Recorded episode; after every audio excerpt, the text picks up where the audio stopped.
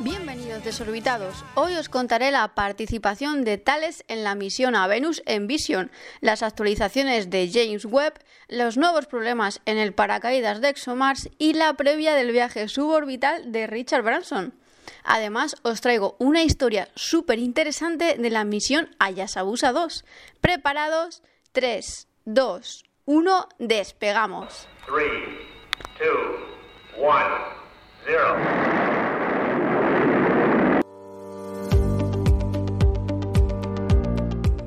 La Agencia Espacial Europea ha seleccionado a Thales Alenia Space para realizar el diseño del orbitador de Envision, la nueva misión a Venus de Europa.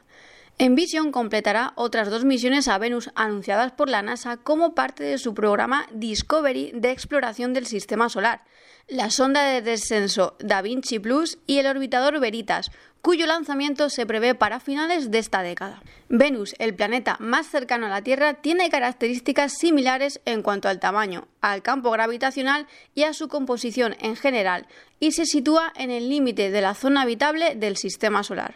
Al comienzo de su formación, ambos planetas eran sin lugar a dudas muy parecidos. Sin embargo, mientras que la Tierra tiene un clima muy templado, las temperaturas de la superficie de Venus hoy pueden alcanzar 460 grados centígrados y su atmósfera, que carece de agua, se compone principalmente de dióxido de carbono, es decir, es casi 100 veces más densa que la de la Tierra. El objetivo de la misión Envision de la ESA es proporcionar una visión global del planeta, desde su núcleo interno hasta la atmósfera superior, para determinar cómo y por qué Venus y la Tierra evolucionaron de forma tan diferente. Thales Alenia Space, uno de los dos contratistas principales seleccionados para esta fase de estudio, trabajará en colaboración con OHB como socio principal en el diseño del orbitador, Habiendo finalizado recientemente el estudio de los costes y de la factibilidad técnica y de desarrollo de la misión, esta nueva fase, que comenzará en julio de 2021 con una duración de 30 meses, está destinada a consolidar el diseño de la misión y del satélite y a preparar la fase de implementación. El orbitador transportará cinco instrumentos suministrados por los Estados miembros de la ESA y por la NASA, la carga útil europea comprende una sonda para estudiar las estructuras que se encuentran debajo de la superficie venusiana y tres espectrómetros para estudiar la atmósfera y analizar la superficie del planeta. Un radar de apertura sintética de la NASA adquirirá imágenes de la superficie y cartografiará sus características. El experimento de radiociencias, por otro lado, medirá con más exactitud el campo gravitacional del planeta. Estos instrumentos trabajarán conjuntamente para caracterizar de la mejor manera posible la interacción entre los diferentes límites del planeta, proporcionando una visión global del mismo y de sus procesos. El vicepresidente de las actividades de observación y ciencia de Thales Alenia Space en Francia, Bertrand Denis, ha explicado que están muy orgullosos de ser parte de esta nueva misión de la ESA, tan innovadora y motivante que desvelará los misterios de la evolución geológica y climática de Venus. Esta misión demuestra además el papel clave que desempeñan Europa y Thales Alenia Space en la investigación científica sobre el sistema solar. Habemos lanzamiento. El telescopio James Webb ha pasado con éxito la revisión final del análisis de la misión para su lanzamiento en un cohete Ariane 5 desde la Guayana francesa a finales de octubre de este año. Parece que Halloween va a estar muy interesante. Este importante hito confirma que Ariane 5, la nave espacial web y el plan de vuelo están listos para el lanzamiento.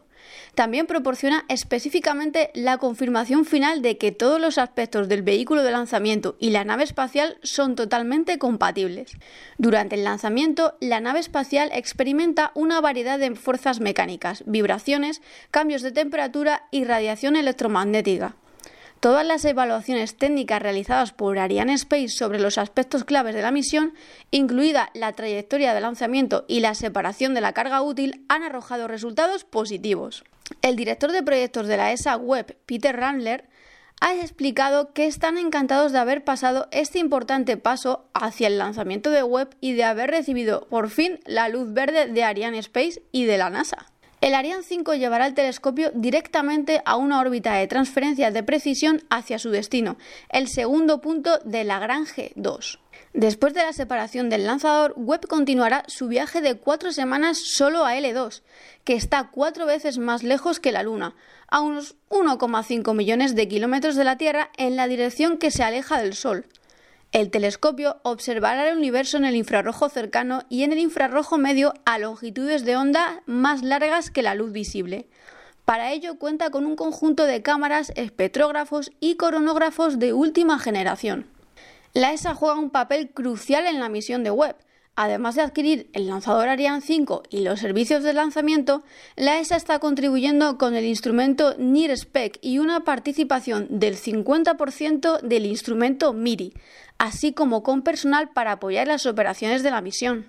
Como sabemos, WEB es una asociación internacional entre la NASA, la ESA y la Agencia Espacial Canadiense. Los socios de Webb están trabajando hacia la fecha de preparación para el lanzamiento del 31 de octubre de 2021. ¿Qué ganas tenemos por fin de que Webb sea lanzado? El domingo será un día increíble porque Richard Branson se embarca en su propio avión que le llevará al borde del espacio. Mientras Virgin Galactic finaliza los planes para que el fundador Richard Branson se una a otros cinco en un vuelo de prueba al borde del espacio el 11 de julio, el multimillonario británico dijo que ha estado esperando esto durante 17 años. Además, ha dicho que los preparativos previos al vuelo solo aumentan la emoción antes del lanzamiento programado del domingo, que tendrá lugar una semana antes de sus 71 cumpleaños. El lanzamiento del avión cohete VSS Unity de Virgin Galactic sobre el desierto marcará la cuarta misión de prueba tripulada de la compañía de turismo espacial fuera de la atmósfera terrestre. Pero será el primero en llevar una línea completa de viajeros espaciales, compuesta por Branson, dos pilotos y tres especialistas en misiones.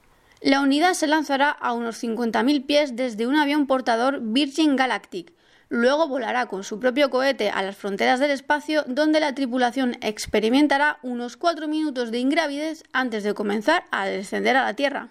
El vuelo no está exento de riesgos inherentes a los vuelos espaciales. Un antiguo prototipo del avión de misiles se estrelló durante un vuelo de prueba en 2014 sobre el desierto de Mojave, en California, matando a un piloto e hiriendo gravemente a otro.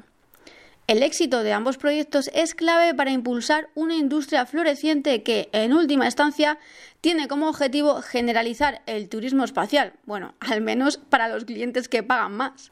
Virgin ha explicado que se planean dos vuelos de prueba más para su vehículo antes de que la compañía comience el servicio comercial en 2022. Y Branson dijo que espera ofrecer vuelos pagados de manera regular el próximo año. Veremos cómo va el asunto. Vuelven las malas noticias para Axomar. La Agencia Espacial Europea ha realizado una nueva campaña de pruebas de los paracaídas de la misión, que llevará el próximo año al rover Rosalind Franklin a la superficie de Marte. Una maqueta de la cápsula de aterrizaje ExoMar sobrevivió a una prueba de caída a gran altitud, pero los problemas del paracaídas que han plagado la misión europea rusa a Marte durante años aún no se han resuelto por completo. El paracaídas de 35 metros que ayudará al aterrizaje del rover ExoMars de la ESA en 2023 ha sufrido daños menores durante la última prueba de caída a gran altitud.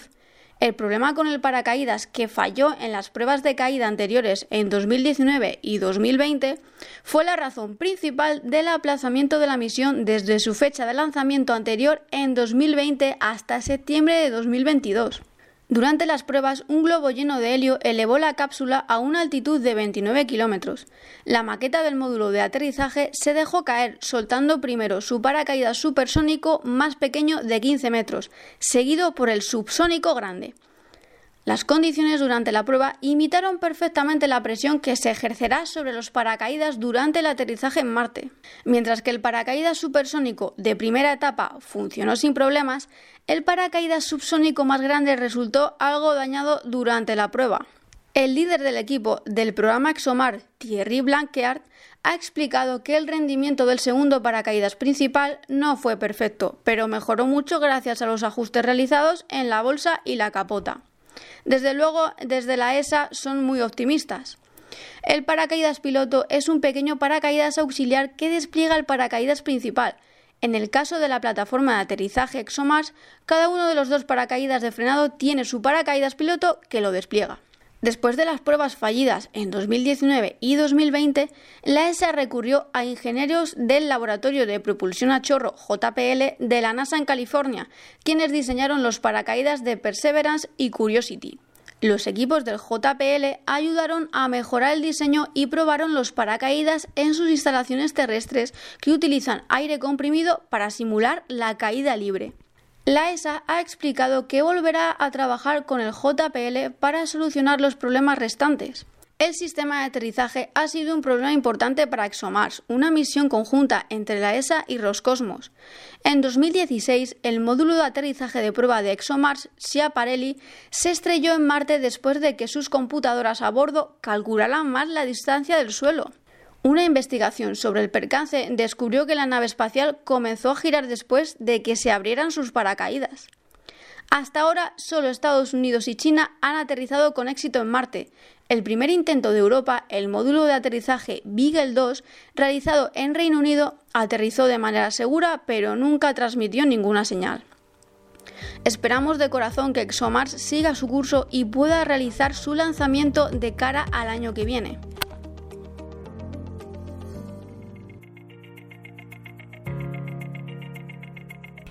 Hoy os traigo una historia súper bonita de Ayasabusa 2 que me he topado en la Universidad de Tokio. En diciembre de 2020, la nave espacial japonesa Hayabusa 2 logró devolver muestras de escombros recolectados del asteroide cercano a la Tierra Ryugu, sorprendiendo a la gente de todo el mundo. Fue la segunda vez que los investigadores japoneses trajeron, antes de otros, muestras de un asteroide para las investigaciones científicas. El logro sigue a la primera misión de retorno de muestras que logró la anterior nave espacial Hayabusa en 2010. Los asteroides son pequeños cuerpos rocosos que orbitan alrededor del Sol. Se cree que conservan numerosas características del sistema solar primitivo, que nació hace 4.560 millones de años, porque no sufrieron la transformación dramática necesaria para convertirse en planetas. Por lo tanto, los científicos esperan que las muestras de Hayabusa 2 recolectara de sus dos aterrizajes proporcionen pistas significativas sobre el origen de los materiales utilizados para crear el océano y la vida en la Tierra, así como sobre la evolución del sistema solar. Los profesores de la Universidad de Tokio, Seiji Sugita y Sogo Tachibana, se encuentran entre los científicos claves de la misión. También tuvieron desde muy temprano en su vida una curiosidad pura y profunda sobre la formación de la Tierra y el sistema solar. Sugita se unió al proyecto Hayabusa en 2011 después de regresar a Japón y unirse a la Facultad de Universidad de Tokio. Estuvo involucrado en el desarrollo de la Cámara de Navegación Óptica ONC, un instrumento vital que servía como los ojos de la nave espacial. El diseño básico de la cámara en Hayabusa 2 es casi el mismo que el de la primera nave espacial Hayabusa.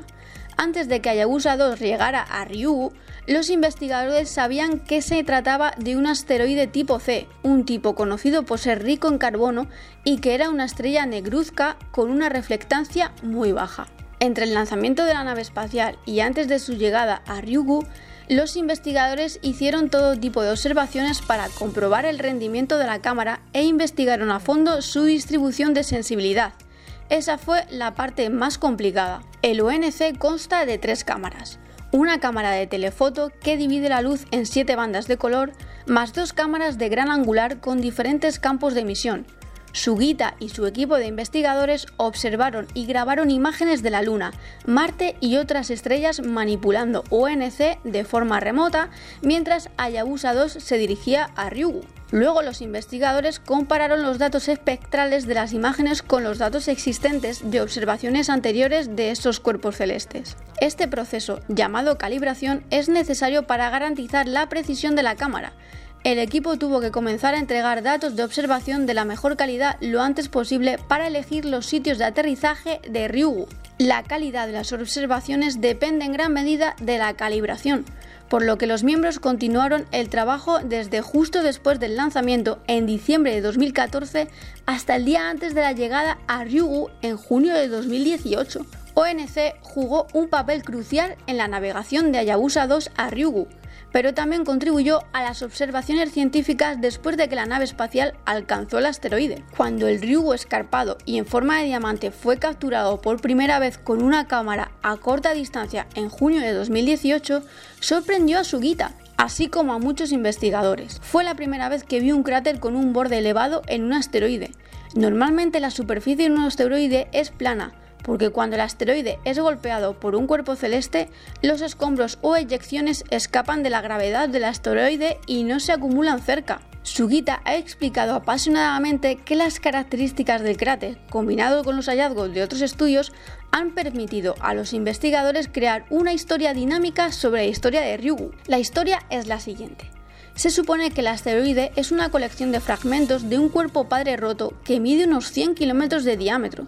Se estima que el hielo dentro del cuerpo original se derritió en agua y reaccionó con las rocas circundantes para convertirse en minerales arcillosos. Los minerales arcillosos luego se volvieron negros cuando se hornearon debido a un evento en el que estuvieron expuestos a altas temperaturas. Después de eso, la estrella se rompió en pequeños pedazos por colisiones con otros cuerpos celestes, viajó cerca de Venus o Mercurio y luego regresó y experimentó aumentos y disminuciones en la velocidad de rotación. El análisis inicial de las muestras, que se realizará durante el próximo año, es fundamental para probar la historia. Tachibana, quien lidera el equipo de análisis inicial que comprende 269 investigadores en 109 universidades e instituciones de investigación en 14 países, es responsable de supervisar todo el proyecto. Ha estado involucrado en Hayabusa 2 desde antes del lanzamiento del proyecto como jefe de ciencia para el desarrollo del equipo de muestreo. También viajó a Australia para recoger la cápsula de Hayabusa 2 después de su regreso a la Tierra, donde participó en la apertura del contenedor lleno de muestras. Tachibana enfatiza que aunque la atención pública sobre Hayabusa 2 ha tendido a centrarse en el aspecto aventurero del viaje de la nave espacial hacia y desde Ryugu, el análisis de la muestra, que apenas está comenzando, es más importante para resolver el misterio de la formación de la Tierra y los planetas del sistema solar. En este sentido, Tachibana ha explicado que todavía no saben realmente qué nos dirá Ryugu, pero lo que sí saben es que parece contener agua y materia orgánica, y cree que nos dará información sobre los orígenes del sistema solar, además de ayudar a responder preguntas sobre el origen de los océanos de la Tierra y cómo los materiales para la vida fueron transportados. Seguiremos de cerca esta historia y los resultados de las muestras del asteroide. Y hasta aquí el programa de hoy. Recuerda que cada viernes comentaré noticias y misiones del sector espacial. Muchas gracias por uniros a esta pequeña familia y os invito a enviarme vuestros comentarios y peticiones a través de las redes sociales de Fuera de órbita. ¡Feliz viaje, desorbitados! Guitar.